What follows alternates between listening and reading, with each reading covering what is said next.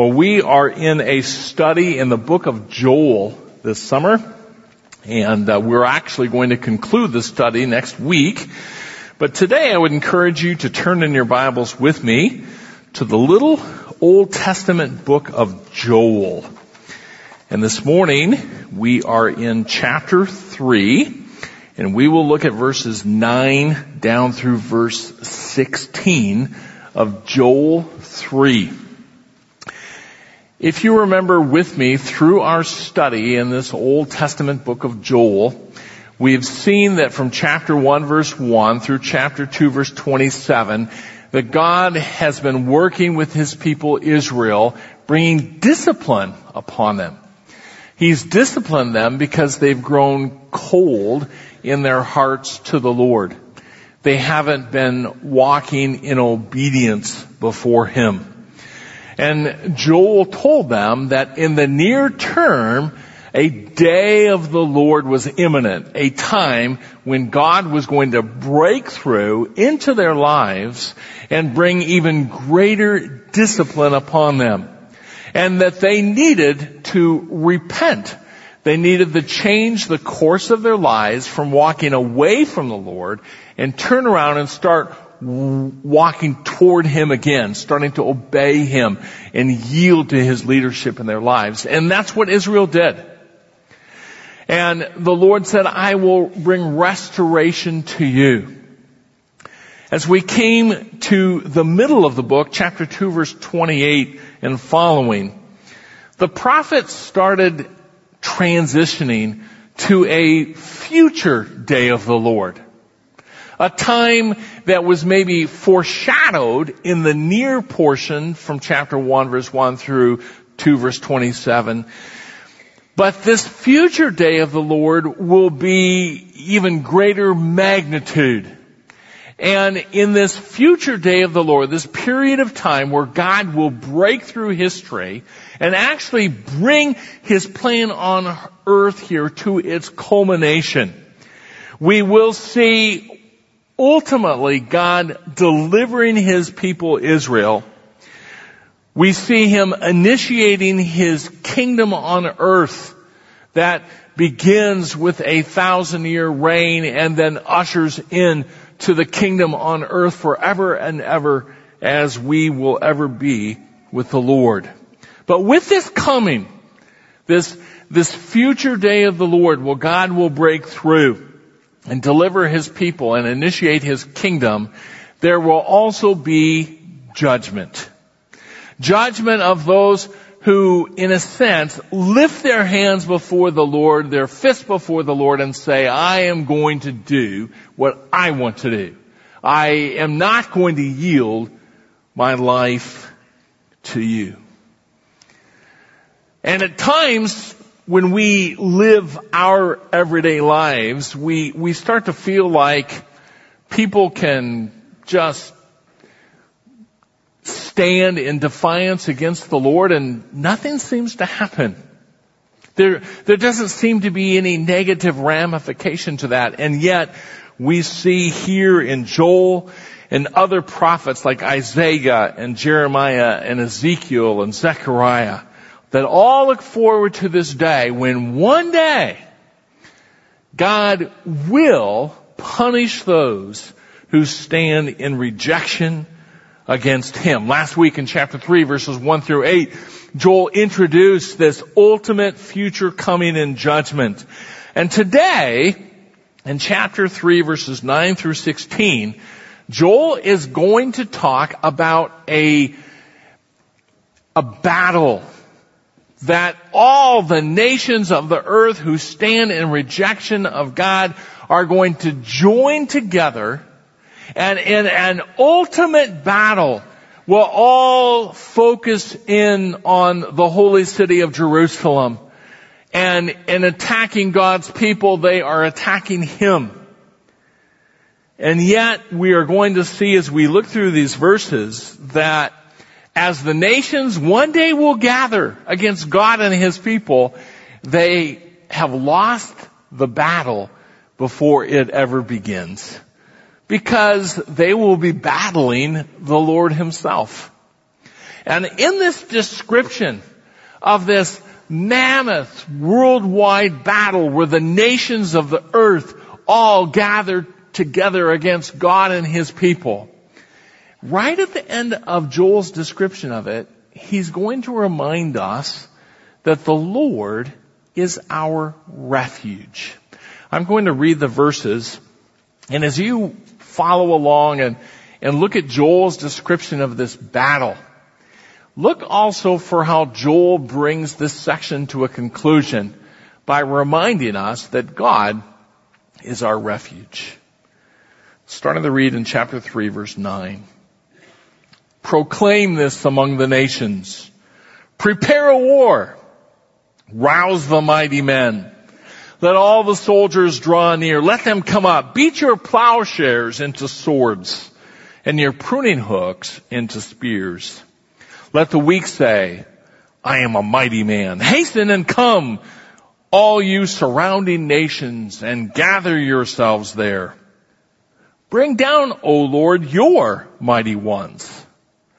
Let the nations be aroused and come up to the valley of Jehoshaphat, for there I will sit to judge all the surrounding nations. Put in the sickle for the harvest is ripe. Come tread for the winepress is full. The vats overflow for their wickedness is great. Multitudes, multitudes in the valley of decision. For the day of the Lord is near in the valley of decision. The sun and the moon grow dark and the stars lose their brightness. The Lord roars from Zion and utters his voice from Jerusalem. The heavens and the earth tremble, but the Lord is a refuge for his people and a stronghold to the sons of Israel. So in this scary description of the direction of where world history is headed, this day when all the nations of the earth are going to gather in defiance against God and in defiance against God's people, Joel chooses in that description to say, the Lord is our refuge. Why does Joel do that? Why do you think in this description of God's judgment, Joel says, just remember, the Lord's our refuge. He's our stronghold. Well, I think it's because just as the people who originally received this writing from Joel needed to be reminded that God is our refuge. And remember, they are going through some difficult days at the time of the writing of this book. Just because they needed to be reminded, so also do we need to be reminded that God is our refuge because we too live in scary days. We live in days where more and more we are seeing people maybe not in these exact words, but in their attitudes and their actions saying, I hate God. I'm going to do what I want to do. And we look at the course, the trajectory even of what our nation is on and we look at surrounding nations and we say, where will it stop? And yet just as Joel tells the people of Israel, we can be reminded that just as God was a refuge and a stronghold in Israel's day, clear back here in the book of Joel, so also he is a stronghold, a refuge for us. I was reading recently about Cochise. Most of what I have known about Cochise came from John Wayne movies when the Apache chief Cochise would go on the renegade. But I've read a little bit more about Cochise and found out that Chief Cochise, pretty remarkable person. He basically led a revolt against the U.S. for over 15 years. And Cochise had a hideout, a stronghold that you can go to today It's south of Tucson, Arizona, and it is in the Coronado National Forest. And you can go to this stronghold at about 5,000 feet of elevation and walk in and see this refuge that Chief Cochise used to stay out of harm's way. Evidently he died on a reservation in 1874 and folks from the Apache Nation took his body back to the stronghold and secretly buried it there. You know, it's amazing that that stronghold that Cochise used in 18 end of 50s, the 60s, early 70s, uh, we can still go and walk around there today. Why? Because it's a, it's a fortress. It's a natural fortress in the mountains. It's rock. It was there hundreds of years ago. It's there today. It's still going to be there. And what Joel is saying here, in fact, one of the words he uses is stronghold, and sometimes that Hebrew word can actually uh, connote a, a natural stronghold like in a mountain. What Joel is saying is we too have a stronghold, a safe place, and it's not going away. It's always been there. It's there today. And as we think and look and watch how history is, unfold, is unfolding, and it's unfolding rapidly. We too have a stronghold. And it's in the person of our Lord. Cochise's stronghold was made out of rock. Our stronghold is the rock. And so Joel here is going to describe future events that are also described by the other prophets and this morning we're going to see that they're even described in the book of Revelation demonstrating just the unity of scripture that as humans wrote down scripture, they didn't do it of their own will and their own intellect and their own devices, but the Spirit of God, as Peter says, bore them along. So what they wrote was the, were the actual words of God. And we see this unity of scripture all pointing to this day. In the future, when the Lord's going to break through history, deliver His people, initiate His kingdom, but in the process is going to judge those who stand in rebellion against Him. As this section opens in verses 9 through 15, we're going to see that there's going to be a battle. That the Lord will do battle with the nations, defeating them as judge. And in verse 9, Joel calls out to a messenger, an unknown messenger, and says, announce this. Proclaim this among the nations. Prepare a war. And so we find a call to war to the nations who stand in rebellion against God. And it's a call to all people. He says, call up the mighty men. Those, those valiant warriors, those military men. But then if you look down in verse 10, it says, let the weak say, I am a mighty man. So it's the nations as a whole gathering before the Lord thinking that they are going to do battle probably in their minds they're going to wipe out God's people Israel. What they don't understand is that God dwells in Israel's midst and will demonstrate that He is Israel's God and will appear as the judge. They think they're gathered for war. The Lord thinks they're gathered for judgment. This messenger is to tell these many in this agricultural setting, you better transform your farm implements into military weapons. So he talks about in verse 10 plowshares and pruning hooks.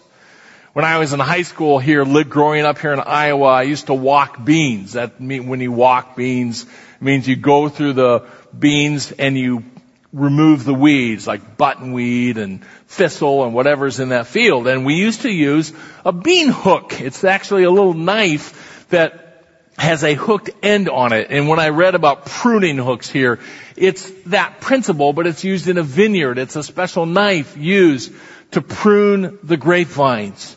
And here we find Joel telling this messenger, you better tell them to make implements for war. Take your pruning hooks and form them into a spear. Nations prepare. And we see this as a message to the nations because if you look at verse 9 it says, proclaim this among the nations. Verse 11, hasten and come, all you surrounding nations. Verse 12, let the nations be aroused and come up to the valley of Jehoshaphat. And we saw that last week in verse 2, that some believe that Jehoshaphat is a valley that will be formed that we read about in Zechariah chapter 14, when the Lord Jesus Christ comes back to earth, his feet will touch the town of Mount of Olives. And in Zechariah 14, it tells us the mount actually splits in half and a valley is formed. And some believe that that valley will be the valley of Jehoshaphat. Others believe that what's being referred to here, since the name Jehoshaphat means the Lord judges, it's just saying, get ready for the Lord's judgment. Assemble for judgment. And here we find the nations are called to gather together. They think for battle. But what's interesting is once you get through verse 11, all the battle terms seem to go away and all of a sudden we see the Lord as judge. You see, they've lost before they even begin. In fact, it tells us in verse, see here if I can find it, verse 11. As they gather, verse 11 also calls to the Lord's armies. Bring down, O Lord, your mighty ones. And the other prophets talk about this coming of the Lord and His forces as well. For example, in Zechariah 14 verse 5 it says, Then the Lord my God will come and all the holy ones with Him. And so, the picture is set. The nations believe that they are gathering against the Lord, against His people. And yet, the battle's over before it even starts. Because what they don't realize is where they are actually gathering is before the Lord God as judge. The battle is done before it begins. You see, just as is true in this day of Joel, we see today that people choose to reject God. And we're living in a day where people want to define who God is if they think there is a God. I will define who God is in my image. Well, God is this. God is that. I, you even hear people verbalizing their view of God. It's as if they take out uh, some Play-Doh and they image their God after what they think God should be. Barbara and I were in the car recently talking about uh, actors in Hollywood, and it baffles me why America cares what actors think. Why do Americans care at all what some actor thinks about social issues?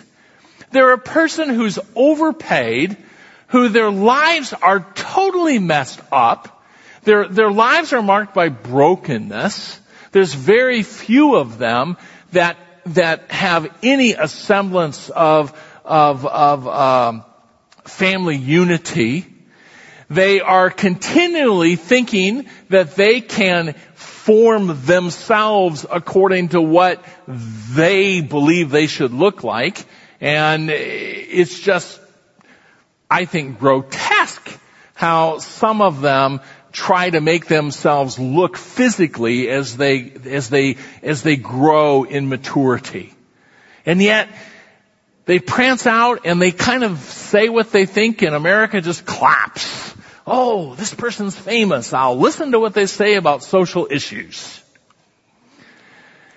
And they don't even have the ability to find any way of of uh, holding their own personal lives together. You see, in the eyes of people today, who God is, is subject to our design. I can make myself look the way I want and I can make God look the way I want him to look.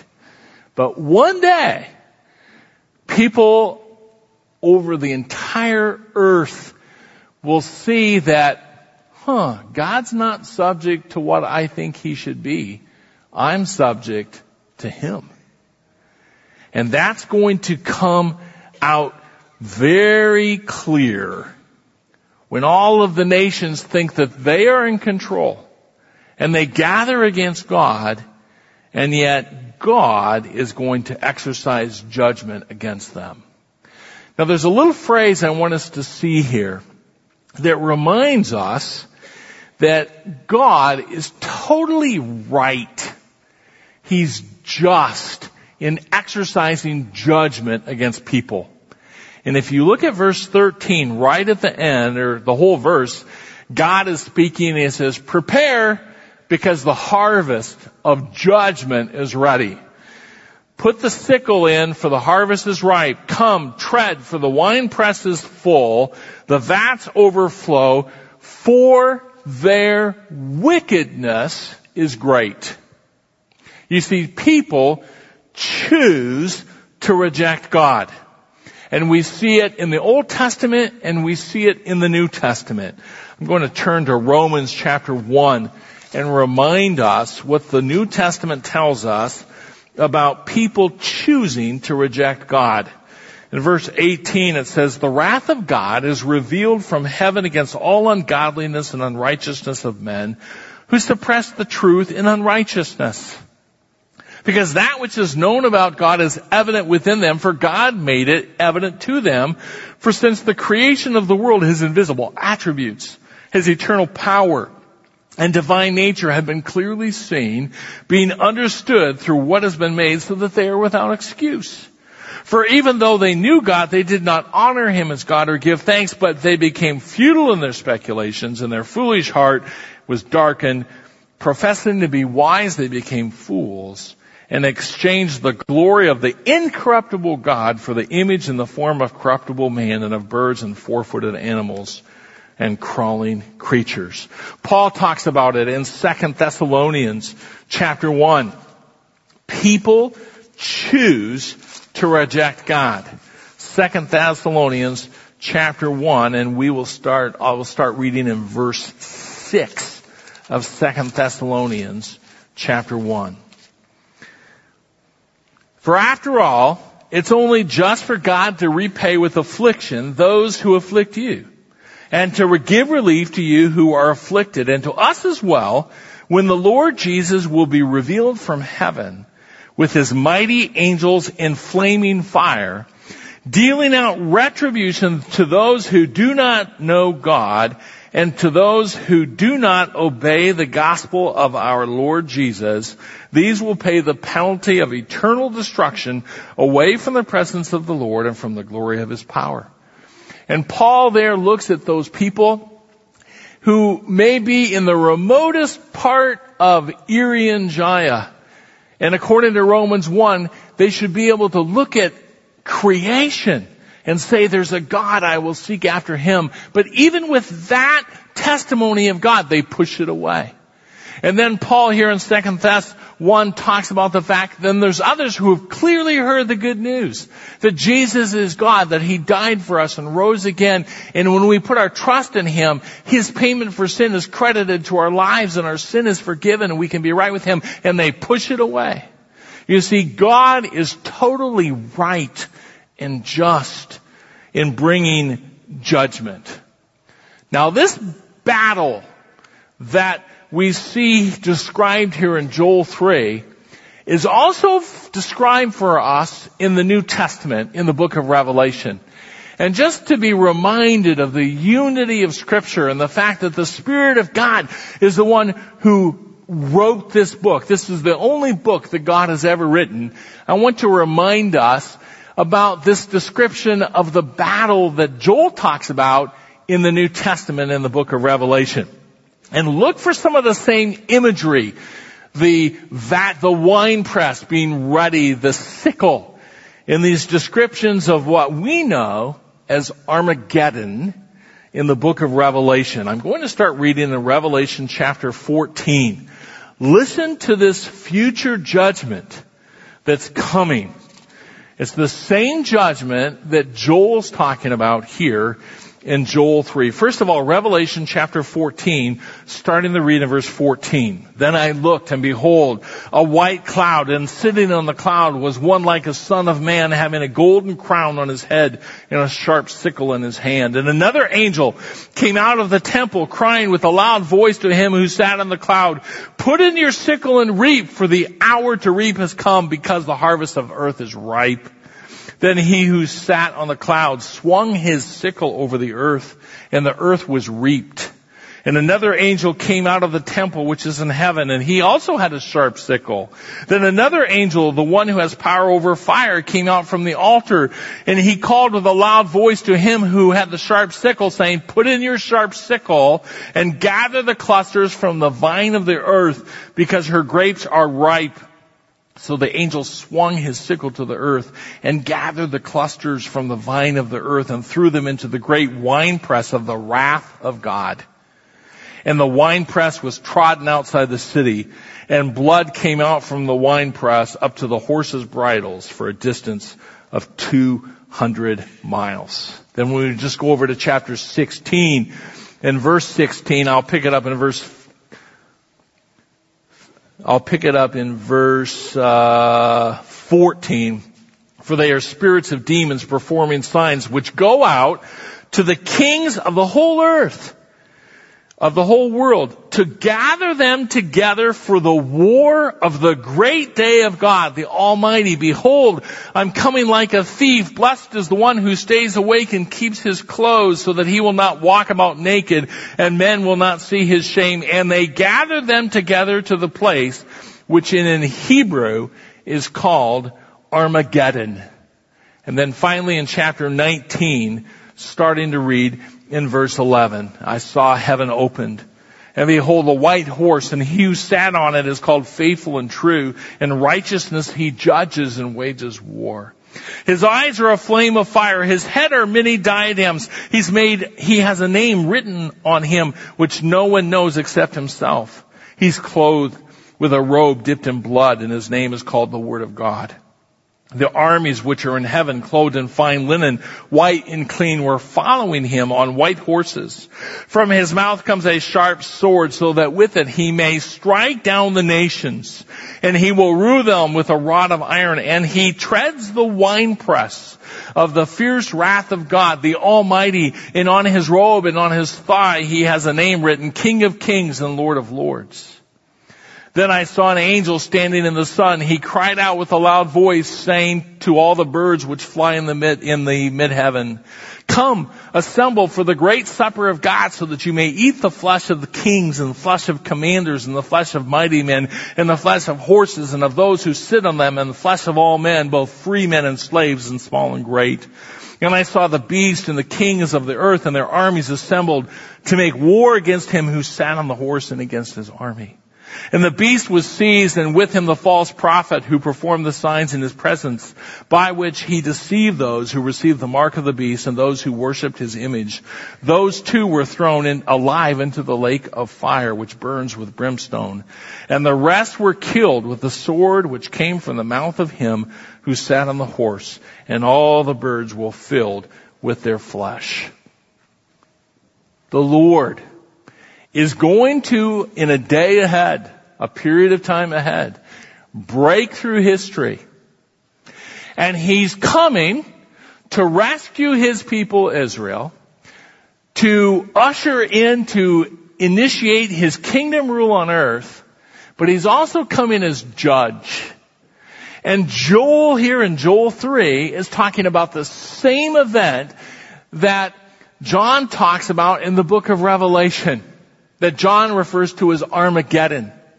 And here, Joel describes the, the horror of what's going to happen.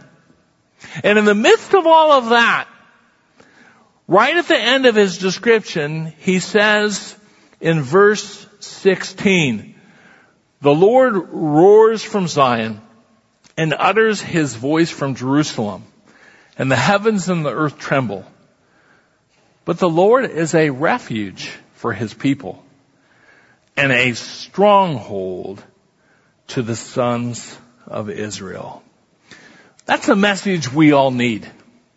That's a message that each and every one of us need today because the Lord as our stronghold is the same Lord that was Israel's stronghold when Joel penned these words. He's our stronghold today, and He will be our stronghold as we go forward, as we continue to see history unfold. The Lord is the refuge of His people. And we see here in verse 16, as the nations are gathered all against Jerusalem, it tells us the Lord will leave his dwelling place. And remember, for Israel, as the tabernacle and later the temple, they viewed the Lord as actually dwelling in their midst. It says that the Lord will leave his dwelling place and instead of entering into a battle with these guys, he comes as judge. It says he roars from Zion and utters his voice from Jerusalem and the heavens and the earth tremble. A couple of weeks ago, Barbara and I went to the Abraham Lincoln Museum in Springfield, Illinois. And in the museum, in one of the theaters, they have a movie about Lincoln and they give everyone a warning that if you have young children, this may scare them because in some of the battle scenes, smoke starts filling the room and your chairs, as the cannons and things go off, your chairs actually shake in the room. It's a little freaky. And there were some kids that got a little bit nervous when the smoke started filling the room and the, and the, and the, and the floor and the seats are shaking. And here, I can just picture the Lord emerging. The nations think they're in control and all of a sudden it's the Lord Jesus Christ before them. And it says the entire earth shakes. Pretty scary. And then, in the midst of that backdrop, Joel says, the Lord's a refuge for his people and a stronghold to the sons of Israel. And he takes two synonyms, uh, words that mean almost the identical same thing, a refuge and a stronghold. Sometimes stronghold is, is used in Hebrew to actually picture kind of like Cochise's hangout. It's, it's, it's a, it's a natural stronghold up in the mountain. It's a place of safety. It's a place of refuge. It's a place that will always be there. And here, Joel says God is the refuge of his people. He's always our stronghold. We can always run to Him. We can always come to Him. Even when the earth shakes. This fall I was coming back from doing a funeral for a good friend of mine and I was on Highway 18 up near Mason City, Iowa about 8.30 in the evening and I'm just driving along listening to my tunes and all of a sudden, without any warning, I have airbag in my face. And I didn't even see it, but I hit a deer. It just, the grass was tall, and I'm just going along, and I just, it's immediate airbag. And I thought the whole inside of the car was filled with smoke. It wasn't smoke, it's some kind of powder that's inside of that airbag. But I have to say, I was shook up. I, I, my leg was, I, I think I had kind of a pulsating leg for a little while. Because it was just like, it's quite a shock and it was painful. I, my hands from the steering wheel hurt for weeks as that thing hit me. And even after that, I didn't really feel like driving at 8.30 out in the country. I was, I was very much paranoid of deer. And, uh, just that, that, that sounds and the smoke that I thought was smoke and the, the pound and the, wow. And that's nothing compared to what it will be like for people to face the judgment of God. I have a feeling there will be a lot of legs popping up and down. There's going to be a lot of fear. And sometimes we look at what's happening around us today. We, we, we see a rapid moral decay uh, obliteration of lines of what people would consider something to be right or wrong. We see our government redefining God's definition of what marriage is. And we're at a point now where we're not only supposed to somehow be tolerant of it, we are supposed to exonerate it. We're supposed to lift it up. We see Christians being marginalized even more as just fanatical kooks. And we look at how fast things are changing. And, and it's like, how much worse is it going to get? Scary days sometimes. And yet, it pales in comparison to what Joel describes here.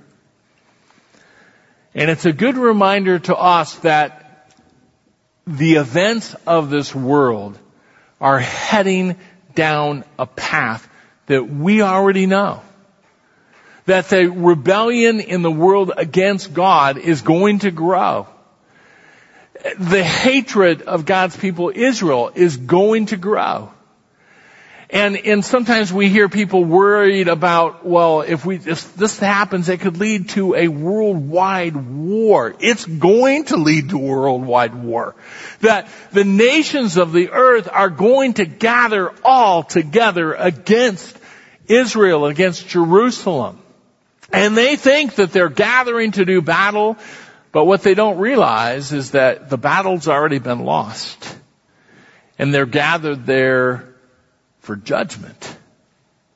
And in the midst of that warning is the words, by the way, remember, for a believer, we have a refuge. We have a stronghold. We don't have to be fearful in scary days. God is our refuge. He is our fortress. How do I come to the refuge? How do I take refuge in the Lord?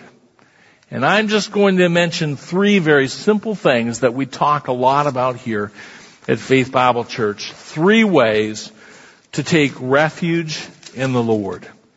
One, we take refuge in the Lord by taking refuge within our brothers and sisters in Christ.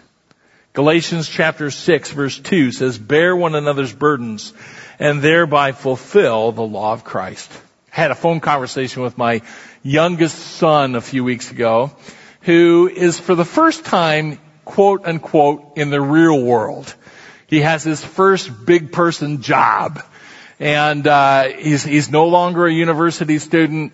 He's no longer flitting all over the United States and the world with athletics. He's, he actually has to go to work every morning and, and be there like at seven and he's working till 5.30 or 6 or later and, and it's kind of dad's enjoying watching what's going on. And he's kind of, well, man, this is kind of hard and yeah, you know, and, and, but then he made this comment to me a couple of weeks ago. He said, I'm the only Christian in my group. And he says, I kind of, I feel like I stick out. And, um, you know, it's, I don't really have close relationships. And it was just an opportunity to talk with him about the fact that we don't, you're not going to find what you need in relationships by trying to find it in your coworkers at work. That's why you have a church family. That's why you need to draw together with other brothers in the Lord and find your encouragement and your strength in them. In the New Testament, even like here in Galatians says, that's what we are here for each other as brothers and sisters in Christ to bear one another's burdens. How do I find refuge in the Lord? Number one, we run to our brothers and sisters in Christ. Number two, we run to talk to God. I want to read a couple of verses out of 1 Thessalonians. 1 Thessalonians chapter 5, and I'm going to read verses 17 and 18. Pray without ceasing. And everything give thanks, for this is God's will for you in Christ Jesus. And then verse 25, Paul says, Brethren, pray for us. How do I find refuge in the Lord? It's pretty simple stuff here. We talk about it all the time. It's simple to say, but to put it in the practice, so often we don't when we need to. We've got to run to our brothers and sisters in Christ and we've got to run to the Lord and talk to Him. And that's all that prayer is. It's talking to the Lord. It's saying to Him, Lord, I need you right now. I need you in my family. I need you to be the husband or wife that I need to be. I need you for wisdom in the workplace. I need you for this project right now. I need you. I need you. I need you. I need you. I'm, I'm expressing my dependence on you. And third, so we, we run to brothers and sisters in Christ. We run to talk to Him in prayer. And then the third way we take refuge in the Lord is to listen to Him. And we listen to Him by reading the only book He ever wrote. A few weeks ago, Pastor Brian Regier on our staff shared Psalm 119 with us, which is a whole psalm about the Bible. And in Psalm 119, it talks about in verses 81 through 83, just some verses about how we hear from the Lord as we read His Word. My soul, my soul languishes for your salvation or your deliverance. I wait for your word. So there, the psalmist is saying, I find deliverance, I find refuge in the word. My eyes fail with longing for your word while I say, when will you comfort me? Though I've become like a wineskin in the smoke, I do not forget your statutes. In the midst of scary days, Joel's message to his original readers and his message to us is this. We have a refuge. We have a stronghold into which we can come. We come to it by coming to our brothers and sisters in Christ and share life with them. We come to it by listening and, or excuse me, we come to it by running to talk with the Lord. And we come to it by listening to Him in His Word. The Lord's going to do battle with the nations, demonstrating that He is the refuge of His people. Father, we thank you for your word and the reminder that in it we hear from you. That in it we find encouragement and strength and refuge. We thank you that we can take comfort, even as we see our culture declining, that, that we can take comfort in knowing that you are our refuge and fortress. We pray this in Jesus' name. Amen.